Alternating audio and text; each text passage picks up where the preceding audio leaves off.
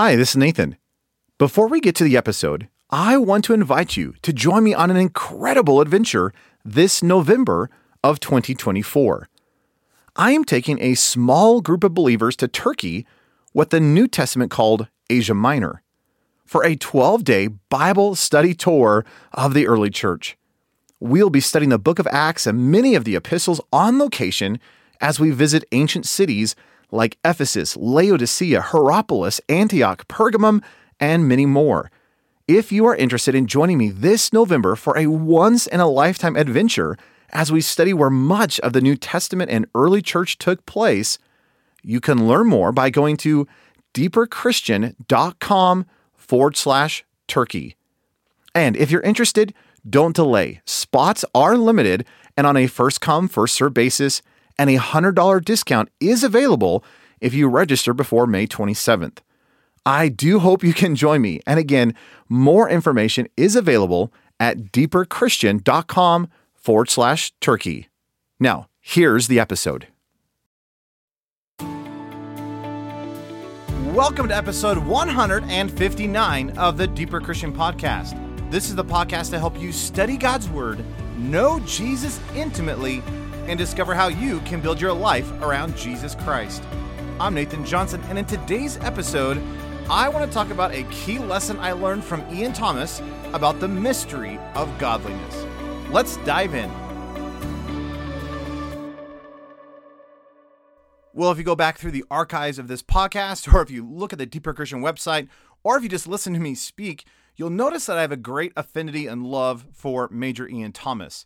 Now, Major Ian Thomas died a couple of decades ago, and I really wish I could have met him before he died. He's one of those men of God who just proclaim the realities of Jesus Christ in a very simplistic but profound way. And he's had a tremendous impact on my spiritual life, both through his books, but also through his teachings and his sermons and, and just the resources that I've been able to get my hands on. Well, last night I got to lead a book discussion on one of Ian Thomas's books. And for our alumni network for Ellerslie, one of the things that we do every month is read a book together and then we just kind of discuss and talk about the things that impacted us and what God is pressing us in our personal spiritual lives. Well, last night we were talking about Major Ian Thomas's book, The Mystery of Godliness. Now, The Mystery of Godliness I had read years ago, and it is one of those books that has greatly impacted even what I teach and what I proclaim just as illustrations about the reality of godliness and what does it mean for Christ, who is God Himself, to come as a man, to function as a man, and actually die upon a cross so that the life that He lived is actually able now to indwell us. And I love it. I love how Ian Thomas says it. Basically, he says that the life that He lived qualified Him for the death that He died, so that the death that He died qualifies you for the life that he lived. Now, I know that's quite a, a mindful, but basically, what Ian Thomas says is because Jesus came and lived a perfect, sinless life, it actually qualified him to die upon the cross for my sins. And that death that he died upon the cross actually allows me to live the life that he lived here on earth, which is this idea of being filled with the Spirit of God, functioning and dwelt by and dependent upon the Spirit of God. Well, after last night, I was just kind of pondering the book afresh and was kind of coming away with some of my main takeaways from this book. And I just thought it'd be kind of fun on this podcast to share some of the lessons that I was learning from Ian Thomas afresh about this idea of the mystery of godliness. So, what I like to do is I want to read you a couple of quotes from the book, but I also just want to kind of summarize the book in one statement. And if I was to take the entire book and put it into one phrase, the phrase would be it takes God to be a man or a woman. One of the key statements that Ian Thomas makes throughout the book is that it takes God to be a man. Man, that is, as God intended man to be. God created man to be inhabited by God for God. And basically, that is the premise of the whole book. Basically, the idea is is that how God created you and me is that we were made to be filled with the very life of God Himself. In fact, that's what you see in Genesis. When God created Adam and Eve in His own image, He breathed into, into them the spirit of life and they became a living being. Now, Ian Thomas flushes this out in an amazing way, But the concept is the way that you and I were made, even from creation, was that we were made not just to do whatever we want. We weren't just made to mimic the life of Christ. We were meant to be inhabited by the life of Christ. In other words, the Holy Spirit. That how is a man or a woman properly, how, how does a man or woman properly behave? Well, we actually cannot live the Christian life in our own ability. The, the life that God has called us to as Christians is utterly, overwhelmingly impossible. In fact, at the very beginning of the book, Ian Thomas makes the statement. He says, Someone once said, It is not difficult for a man to live the Christian life. It is a sheer impossibility. A sheer impossibility, that is, without Christ. But for all that he says, you have all that he is, and that is all that it takes. In other words, the life or the standard which God is calling us to as Christians, we actually cannot, in our own ability, pull it off. In fact, one of the things the Old Testament proves is that the Old Testament law, which is this perfect standards of God's righteousness, no one could live up to that standard. And yet in the New Testament, Jesus takes that standard to a whole nother level. And if nobody in the Old Testament could live to that perfect standard, how much less are we able to live to the perfect standard of Jesus Christ? But isn't it an amazing thought that Jesus looked at John the Baptist and told his disciples that John the Baptist was you know, maybe the greatest that the Old Testament produced, and yet is going to be the least in the kingdom of heaven. Because the reality is, is that you and I are to be filled with the very Spirit of God. And what Jesus was doing on the cross wasn't just to forgive us of our sins, as William Law so adequately pointed out, that the cross wasn't just for forgiveness, the cross was for the purpose of Pentecost. In other words, the reason Jesus died upon the cross, yes, was to forgive your sins and to die and to cover all of that sin and rebellion. But ultimately, the reason the sin and the rebellion is done away with is so that he could inhabit your very life through his spirit. In fact, that is the great promise of the Father that Jesus talks about all throughout the Gospels and comes to fruition in Acts chapter 2 with the outpouring of the Holy Spirit at Pentecost.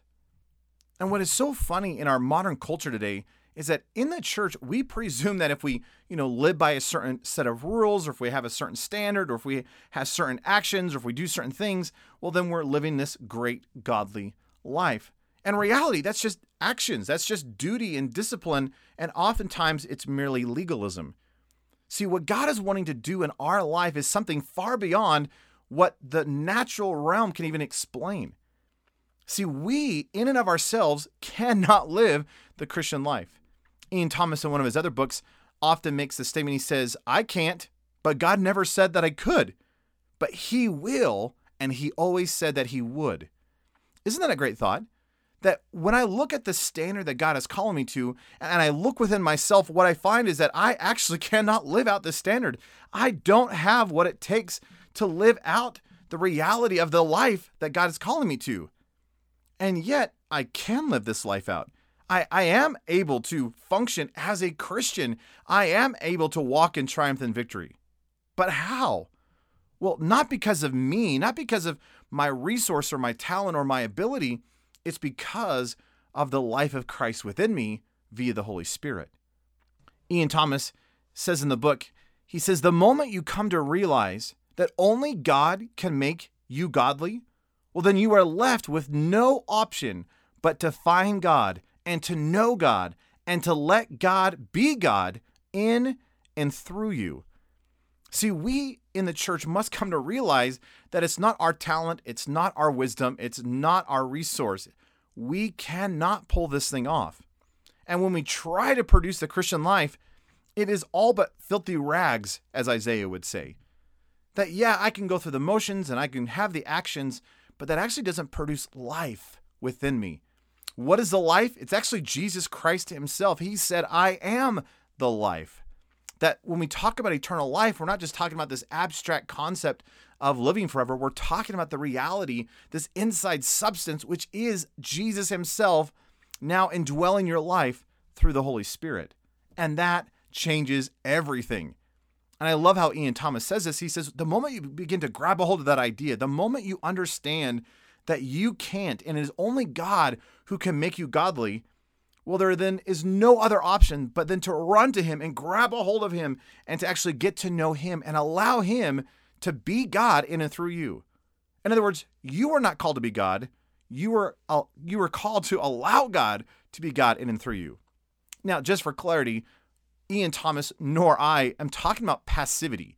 We're not just talking about you do nothing and sit on a couch and, you know, eat your favorite candy bar and just kind of wait for God to pull you off the couch and cause you to do something. That's not what we're talking about at all. In fact, the Christian life is rather active, but it's a change of source. It's a change of focus.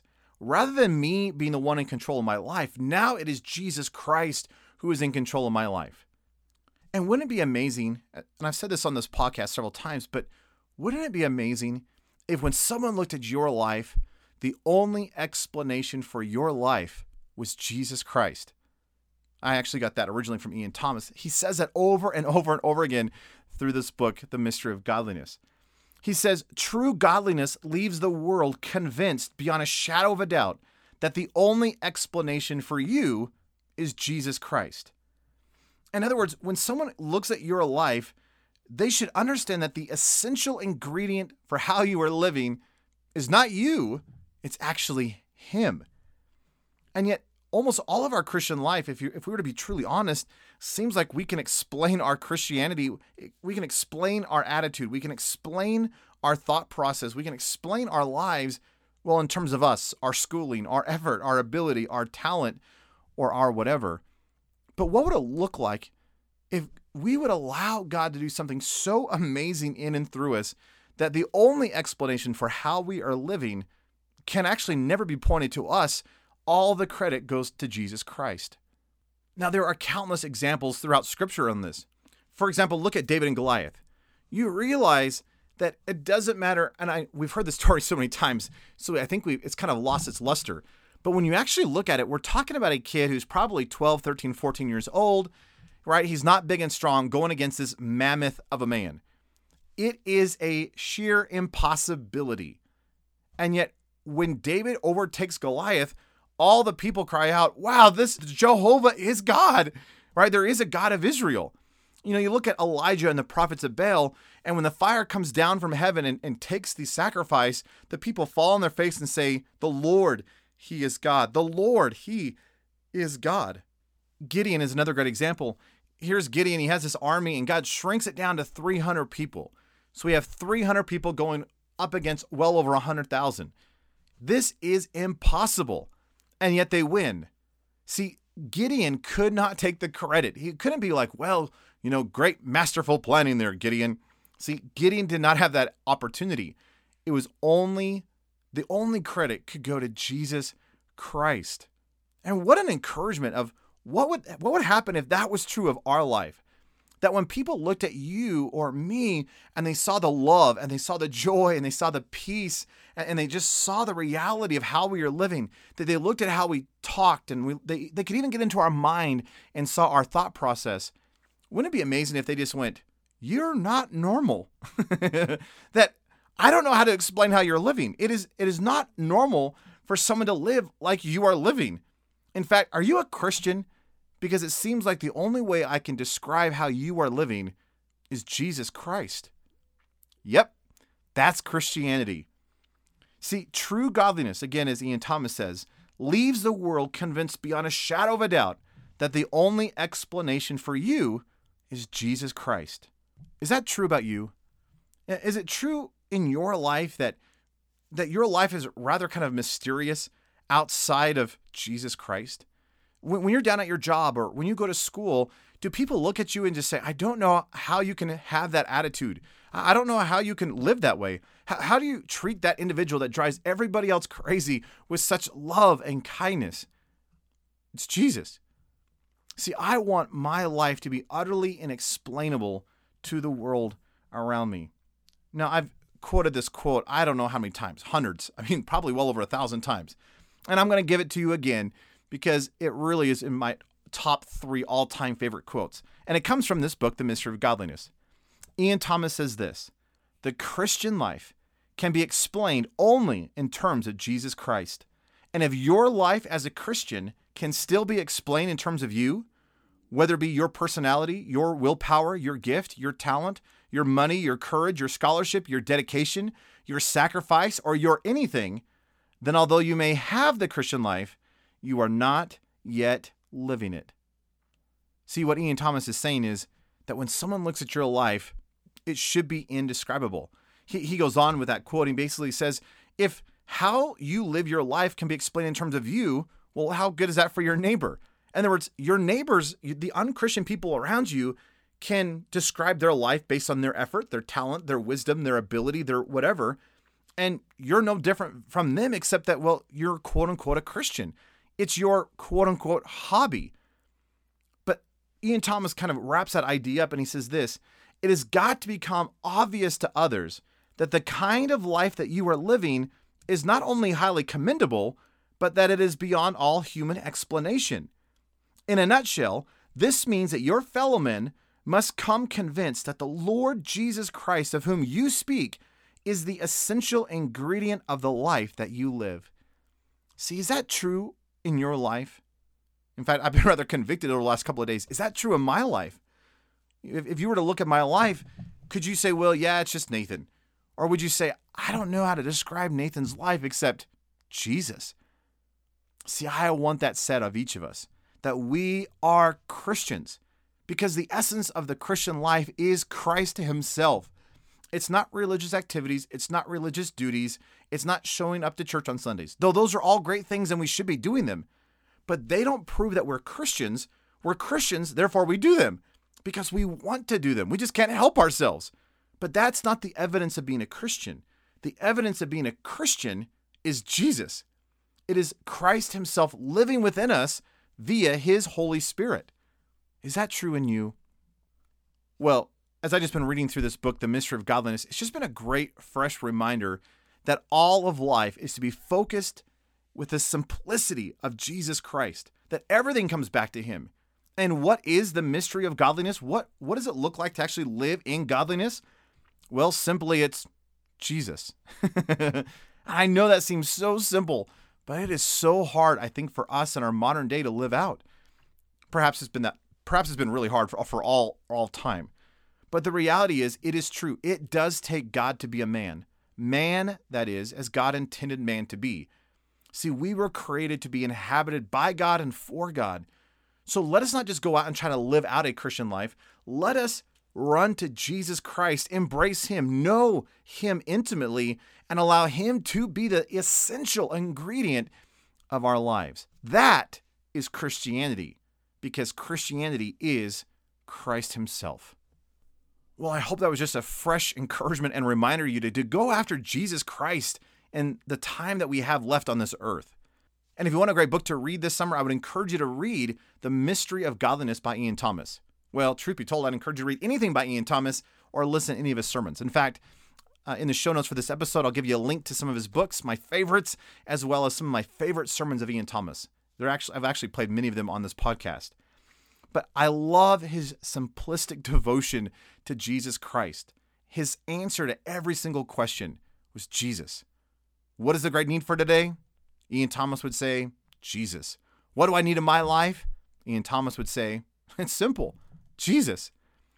So, with that being in mind, can I just encourage you to go after with great intensity, but yet a simplicity of devotion after the one thing that means more than anything else in the entire world Jesus Christ. Well, again, thanks for listening to this episode of the Deeper Christian Podcast. For show notes of this episode, including links to my favorite Ian Thomas books and messages, please visit deeperchristian.com forward slash 159 for episode 159. And until next time, know I am cheering you on as you build your life around, you'll never guess, Jesus Christ. See you next time.